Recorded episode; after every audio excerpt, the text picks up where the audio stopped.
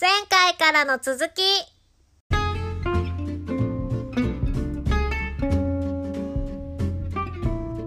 えっと、改めまして、えっと、本日は、えっと、MC の方は、僕、あつとまと、かわいでお送りします。はい。えーじゃあ、ゲストを改めて紹介したいと思います。本日のゲストは、はい、ゲストの、えー、とメロン農家のシュウです。と嫁です。お願いします。お願いします。よろしくお願いします。よろしくお願いします。じゃあ、あともう一個ぐらいちょっと、ハッシュタグ拾っておきますね。ほい。えっ、と、岡和田さん。えっ、と、メロン、メロンの品種から始まり、美味しいメロンの追熟方法、食べ方から温度まで、めっちゃ面白い。かっこ、腹は減るって書いてあります。だよね。ありがとうございます。この時間のメロンは罪深いよね。晩ご飯の後のもう口直しがいるかな、きっとね。うん、あの、メロンもすっごく気になるんですけど、あの、そのアイコンが、キャベツじゃないですか。あ はい。あの、キャベツの話にもすげえ僕触れたいなと思うんですけど、キャベツにも触れてもいいです？ああ、もちろん大丈夫です。どっちかって言ったらキャベツよりメロン推しですか？どうですか？まあ、あの、し時期的にもう、あれなんですよ、今、メロンの収穫の真っ最中ぐらいなんで、ああ、なるほどね。メロン脳になってますね、僕の頭の中は。ガンガンメロン推しですね。そうですね。メロン推しですね。えっと、食べれる、あの、食べれるというか、これでラジオ聞いて食べたくなった方は、どこで買えばいいんでしたっけ？えっ、と、今はポケットマルシェで、ロピアメロンだけは出品しています。ロピアメロンね。えっ、と、あれかな？赤肉の方ですかね？あ、そうです。赤肉です。うんうんうん。ちなみにさっきあれですからね、購入してくださった方もいるみたいなんで、早めにしないと多分なくなりますよね。そうですね。もう、あと1日2日ぐらいで閉める予定なんで、あの、もし気になる方がいたら、もう今日か明日いっぱいぐらいには、あの、決めてもらえたらな、なんて思っています。うんうんうんうん。ということですよ。あの、もし検討されてる方と今お腹空いた方いましたらね、あの、ぜひ、見てみるだけでもいいんじゃないですか、ページを。よろしくお願いします。お願いします。お願いします。あの、ちょっとだけキャベツに触れたいんですけど、あのよくあの、キャベツって通年あるわけじゃないですか。はい。で、それで、あのスーパーにも絶対並んでる野菜だと思うんですよ。はい、はい。農家目線で、あのこれを買った方がいいんじゃないみたいなアドバイスってあります？スーパーに並んでるキャベツは、こういうの買ったらいいよ、みたいな。あ教えてくれるとすごい嬉しいえーとそうですね。まあ、やっぱりこう、えっ、と、手にも、持っちゃっていいのかな？手に持ってみて、もうしっかりこう、葉っぱがバリッと、あの、新鮮な感じっていうのはもう、えっ、と、まあ、僕ぐらいもう時期になると毎日見てると分かっちゃうんですけど、なんていうかな、もう葉の鮮度といいますか、もう鮮度がない古いやつはもう、葉っぱがもうしなびてるんですよね。スーパーで置いてあるやつでも。あとは、こう、キャベツを逆さにしてみて、芯のところを見ると、その芯のところが、こう、収穫した後にちょっと成長して、もりっと盛り上がっちゃってる。ほう、盛り上がってる。そう、収穫した瞬間は、あの、あ、キャベツの裏側の芯の話ですけど、そうそうするともう白い、もう、キャベツのちょっと汁が出るような感じで収穫しまして、で、それがだんだん、えっ、と、時間が経つにつれて、そこの切り口がちょっともりっと盛り上がるみたいな。ほうほうほう。で、それで、そう、その傷口、傷口というか、かさぶたが張るみたいな感じで、その裏の芯が硬くなっていくんですけど、まあ、それがそんなにこう硬くなってない、もうみずみずしい白い感じ。もう時間が経つと黒くなっちゃうんで。まあ、えっ、と、まとめますと、全体的にこう葉っぱがしわっとしていないのと切り口が、あの、どちらかといったら、こう白く見えるやつがいいと思います。おー、なるほど、なるほど。スーパーで買うときは、ちょっと葉っぱがしっかりしてる方が、っていう感じなんですね。あ、そうですね。もう鮮度で見るって感じがいいと思います。なるほど、なるほど。100%ですね。やっぱり消費者目線で見ると、あれですからね、そういうの、すげえ見ますからね。そうですね。あ、またですね、岡山のあの梅田さんがですね、愛知のキャベツはいつでもバッキバキのイメージ。嬉しい。ありがとうございます。いや、それぐらいやっぱりあれですね、ガチのあの品質保ってるってことですよね。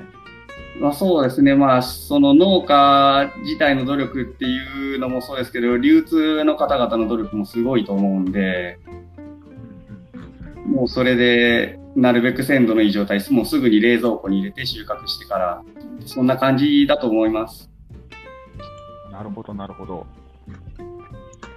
あ、せっかくちょっとキャベツの話になったんで、ちょっと僕からもこれは言っておきたいんですけど、あの、水野さん、そして僕がいる愛知県田原市っていうのは、全国有数のキャベツの生産地でして、うん。ほう。あれ、キャベツって、うちが、田原市が日本一でしたっけ？日本 2, 2位か1位ですよね。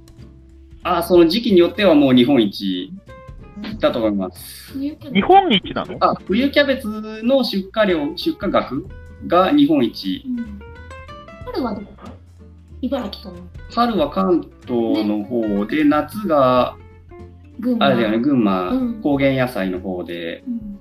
冬キャベツだったら、うちはもう、あの、出荷額が1位だと、記憶してます。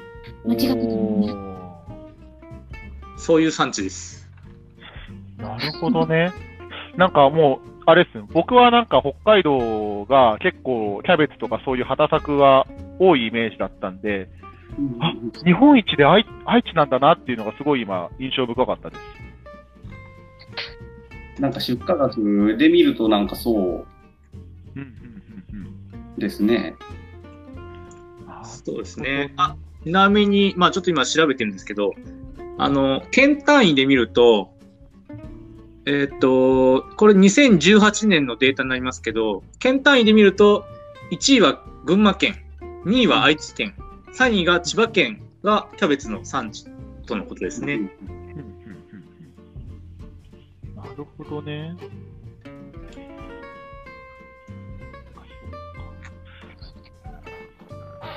なのででキャ、ベツの、はいはい、あ、どうぞ。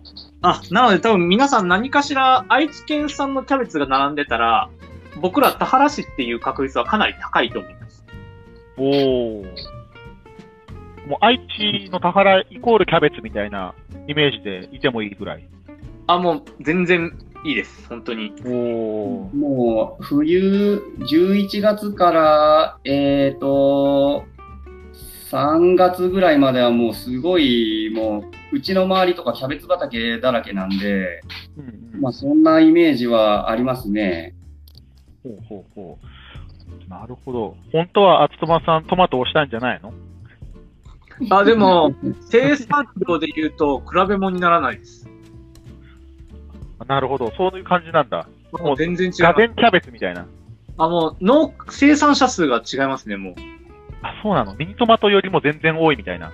あ、全然比べ物にならないです。うん。もう本当に、その、出荷場とか通ると、毎日、こんなキャベツ誰が食べてんのかなって思うぐらい、うちも、本当。まあ、それぐらいね、うん、いっぱい出てるん。ですね。はい。めっちゃ出てますね、時期になると。引くほど出てる。いいね、いいね。え、キャベツのね、あの、おすすめの食べ方って何ですか？千切り？やっぱり。ああ、品種によります。あ品の種による。ほい。はい。えーとですね、えーと、キャベツは、えーと、冬キャベツと春キャベツっていうざっくり言うと2つ種類がありまして、はい。で、それで冬キャベツっていうのから説明しますと、あの、葉っぱが、冬キャベツの方が硬硬い感じ。で、それで日持ちがする。で、煮込んでも、えーと、あ、違うか。ん？なんて言った？水分量が少ないのが冬キャベツで、で、そっちの方が、あの、お好み焼きとか、えっ、と、野菜炒めとか、そういう炒め物に向くのが冬キャベツ。で、もう炒め物に向くのが冬？あ、そうです。冬キャベツです。食感が、あの、火を通しても消えない、残る。うんうんう。うんん。こうバリバリ食べる感じ。はいで、それで春キャベツっていうのがもう一種類ありまして、それがもう、もうし、もうサクサク柔らかくて、で、えっ、と、千切りにしてもふわふわする。で、あとは、あれだよね、あの、ロールキャベツとかそういう煮込みは春キャベツで作ると美味しいポトフとか。ううんん、私どっちも好きだけどあ、ね。どっちも好き？うん。煮込みはどっちも。スーパーとかに並んでるキャベツって、冬キャベツとか春キャベツっていう表示ってありましたっけ？あ、あります。うん、うん、ああるある。あります、あります。もう料理によったりとか、こう、冬キャベのが好きだよ、春キャベのが好きだよっていうのもなんかこう、もう好みが人によってすごい分かれるんで、まあだけど、さっき言ったみたいに、もう料理でこのキャベツだって選んでもらえれば、もうお好み焼きやるぞ、餃子の具を作るぞっていう時は冬キャベツで、もう生でサラダにして食べるぞっていう、いう時はもう春キャベツを選んでもらえたらなと思います。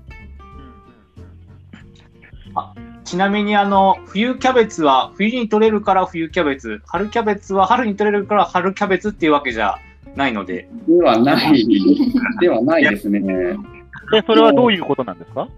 正直、うちふ、えーと、春キャベツも冬キャベツもやってまして、えっ、と、11月に春キャベツ取ったりもするんで、なんで春っていうのかね、うちにもわかりません。はい。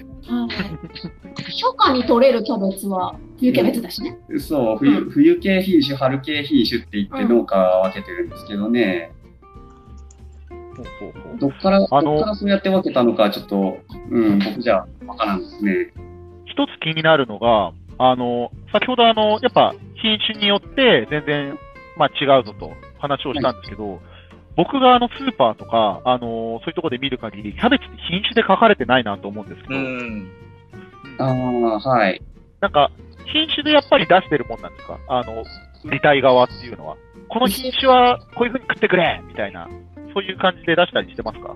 あ直接、あのーえっ、と、ポケマルとかで出すときは、もう、冬、この料理は冬キャベツだよ、この料理は春キャベツだよって言って分けてるんですけど、まあ、市場に出すときは、あの、料理までは指定しないんで、そうすると、えっ、と、冬キャベツは冬キャベツの箱があって、春キャベツは春キャベツの箱があって、で、それで、その、流通面で見ると、冬キャベツの方が収穫してから、たえー、と食べれなくなるまでの期間が長くって、春キャベツの方が日持ちがしないんですよ。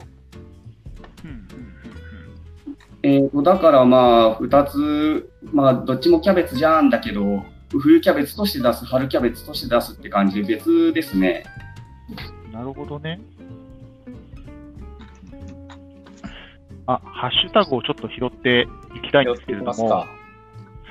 あの、やっぱりね、あの、揚げ物にキャベツって合うんですよ。串カツと一緒に食べるソースにつけるキャベツが好きとか、あね。の、とんかつの横にはキャベツとか、やっぱりなんか付け合わせのイメージがすごくあって、でもそれがやっぱり美味しく一番食べれたりするのかななんて。はい、はい。そうですね。うんあと、あの、ファイさんがですね、あのーなんて読むの？寒玉？寒い玉？寒玉って読むの？はい。は焼くと甘くなっていいですよね。バーベキューで焼き比べたら、あの春キャベツは美味しいけど、早く焦げちゃう。うーん、なるほどねね。あ春収穫のキャベツか春巻きキャベツの違いなのかなっていうのも聞けたりしますけど、そういうことなのかな、やっぱり。えっ、と、まあ、春収穫、時期とか季節とかは関係ないですね、もう名前は。そういうわけでもないんだ。そういうわけでもないですね。あの、うちの地域でも、えっ、と、5月、6月までキャベツを収穫してるうちがあるんですけど、そういう人らがだやってるのは、あの、冬系の品種です。冬キャベツ。だもんで、季節は関係ないですね。なるほど、なるほど。ちなみに、あのうん、さっきも、まあ、品種の話が出たんですけど、あの、うんキャベツってスーパーに並ぶときに、まあ、どこどこ産キャベツ。で、さっき言ったように、まあ、冬キャベツ、春キャベツっていうぐらいの表示があるかもしれないんですけど、キャベツって結構品種が多いんですよね、実は。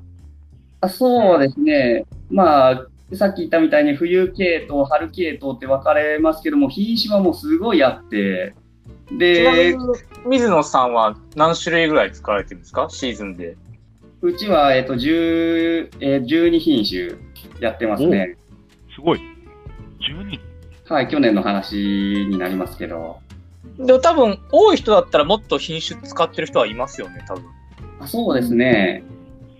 もう品種を使い分けるのは理由がありまして、もこの品種はもう10月の後半じゃないと収穫できないとか、えっ、と、この品種は1月から3月までの間だったら収穫できるよっていう収穫適期が品種によってガラッと変わってるんで、なので品種を分けることによって、もう10月半ばぐらいから6月頭ぐらいまでうちの産地だと、もういろんな品種をリレーしながらやっていく感じで、自然と品種が増えてしまいますね。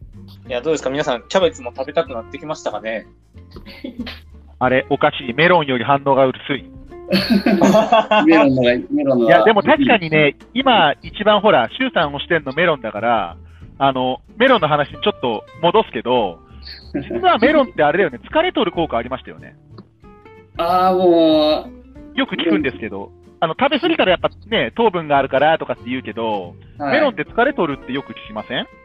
あのー甘いんで、こう、あの、なん、なんて言いますかね、砂糖とかそういう甘いお菓子とかもそうですけど、甘いもの食べると疲れが、なんかこう、忘れちゃいません？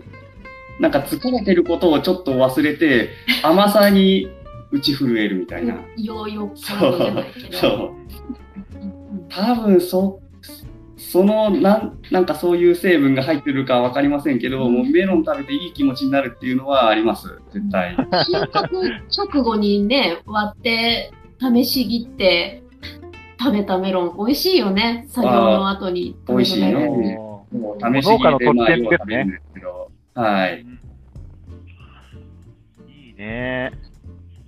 やっぱ完熟で、あれですか、畑でも割って食べたりもするんです？あの、ここまで置いてやったぜみたいな感じでメロン置いたりするんです？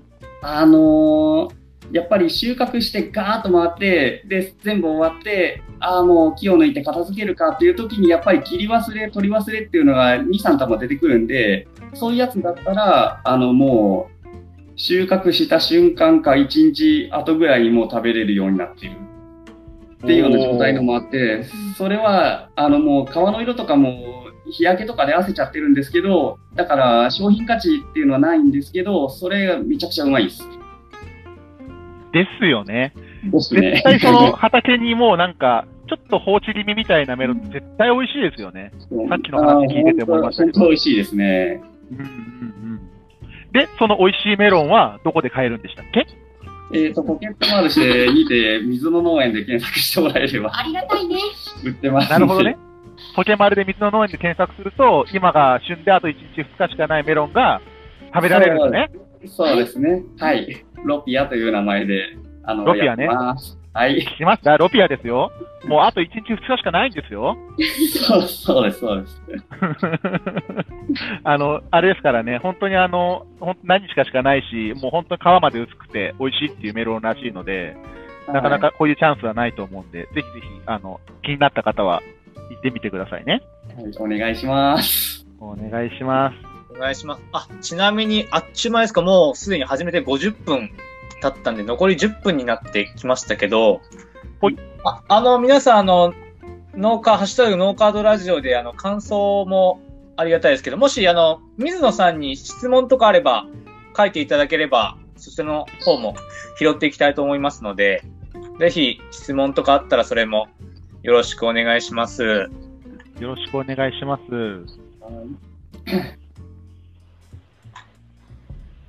あ、ハッシュタグ、チャロコリスさんから、ラオウの商売上手ってきてますね。ありがとう。うんすごいですね、もうサポート力と言いますか、もう。あありがとうございます。こういでも、いつも文字のやり取りなんで、こういったところで自分の商品を知ってもらうっていうのはいいきっかけじゃないですか。あ、そうですね。うんうんうん。あの、意外とその文字に起こしたら、意外と伝わらないってことって僕あると思うんですよ。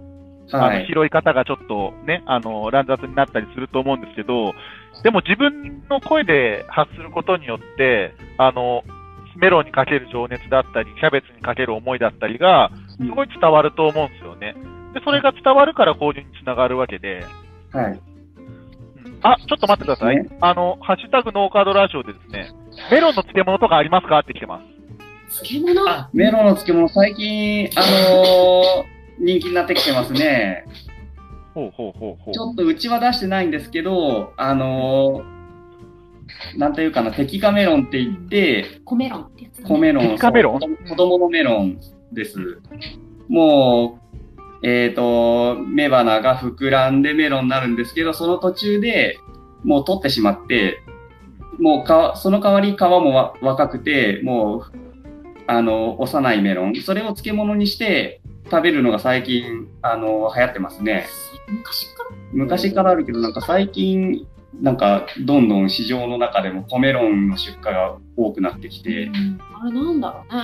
コメロンのスペースが。でも、あれだよ、あの、漬物にして食べても、ちゃんとメロンの味がして、甘みがあるって言って、そうなんだ。うん。なるほどね。コメロンで出、コメロンっていうかそのテキカメロンで出荷ができるんだ。あ、そうですね。企画があります。へえ。あ、ちゃんと企画まで？それはもう完全漬物用っていう位置づけなんでしょうか？あ、もう漬物用が100%だと思います。100%。おー。はいへえ。あ、あのね、うちもメロン漬物してます。キュウリみたいって。ああ、そうなんですね。うんうんうん。あ、そういう感じなんだ。そっかそっか、メロンをね、若く収穫してるからね。そうなんですあもういなんかそう言って自分が食べたことないんですけど。そうなの？もうか甘いメロンが好きなんで僕は。あ、いや、わかりますよ。わかりますよ。あの、もう一個質問が来てるので、よろしいですか？はい。えー、っとですね、岡ひじきさんから。メロンの苗って、釣り苗したりしますか？やっぱり水耕栽培が主流だったりしますか、あ、えー、っとですね、えー、っと、接ぎ木はうちの周りはたくさんしてまして、で、それで、うちは接ぎ木は、えー、っと、去年まではゼロでした。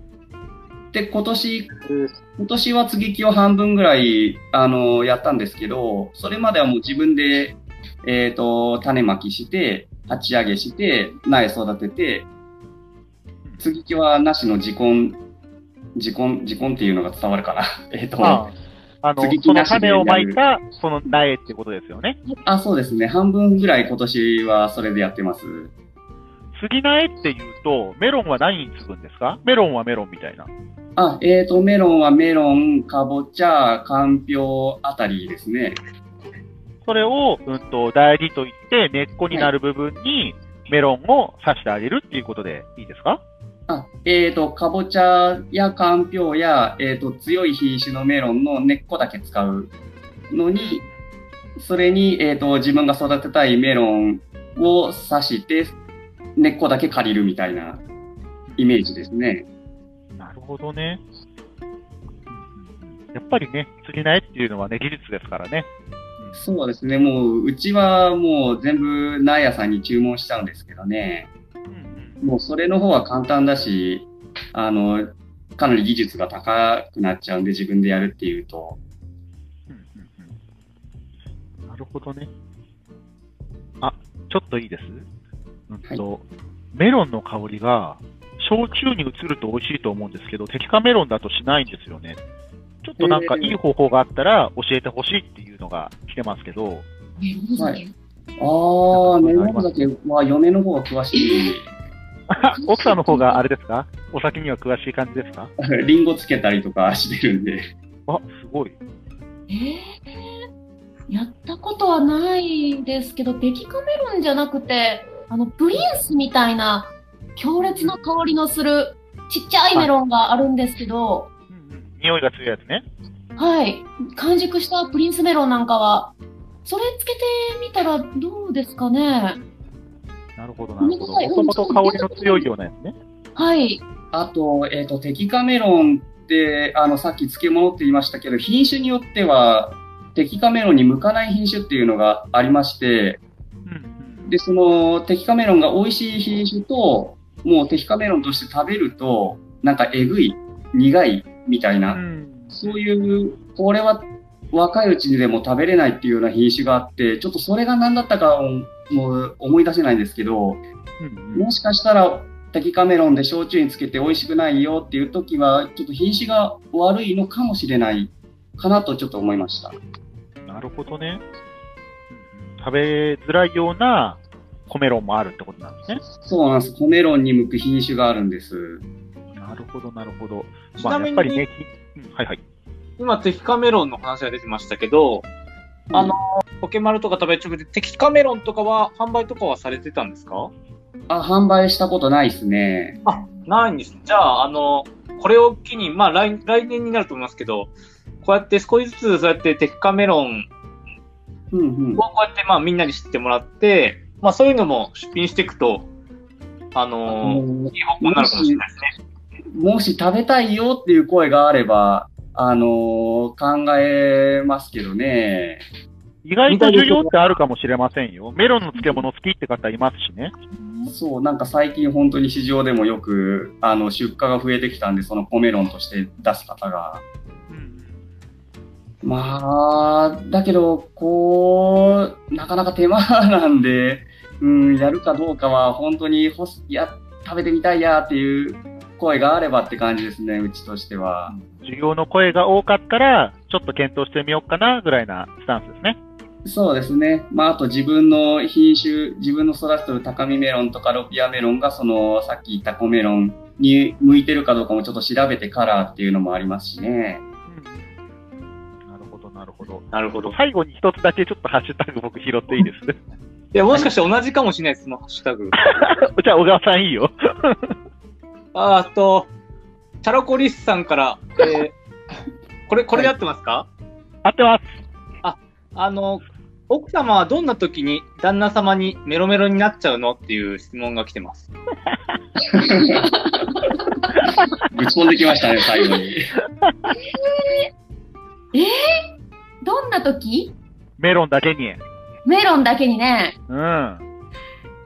そうだなぁ心置きなく酒を飲ませてくれる時かな。大体、大体飲んでるからね。うん、あのー、夜、夕方6時以降に。うん子供の結構ね、塾とかが中学生なんで、大きいお子さんがいらっしゃる。あそうなんですよ。中学生がいるので、やっぱり塾の送り迎えとかやっぱりお酒飲んじゃうとできないから、僕の仕事ですね、それはね。ありがたいですよね。本当その状況で心置きなく酒が飲めるっていうのは本当市場の幸せですわ、マジで。いいお父さんだ。最 高いいお父。さんです。素晴らしい。いや、そういうとこにメロメロになるんですね。はい、そうですね。ちょっとこの時間だけど汗かいちゃったな。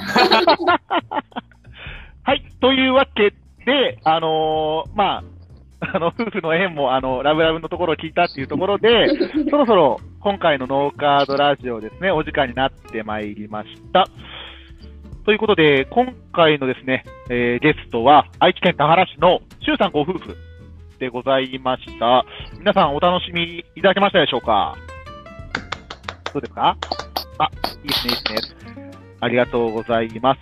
えーっと、来週のですね、ノーカードラジオなんですけど、実は、あのーおのーちゃんのお母さん、イラストレーターさん、勝間玲さんをゲストにお呼びすることが決まっています。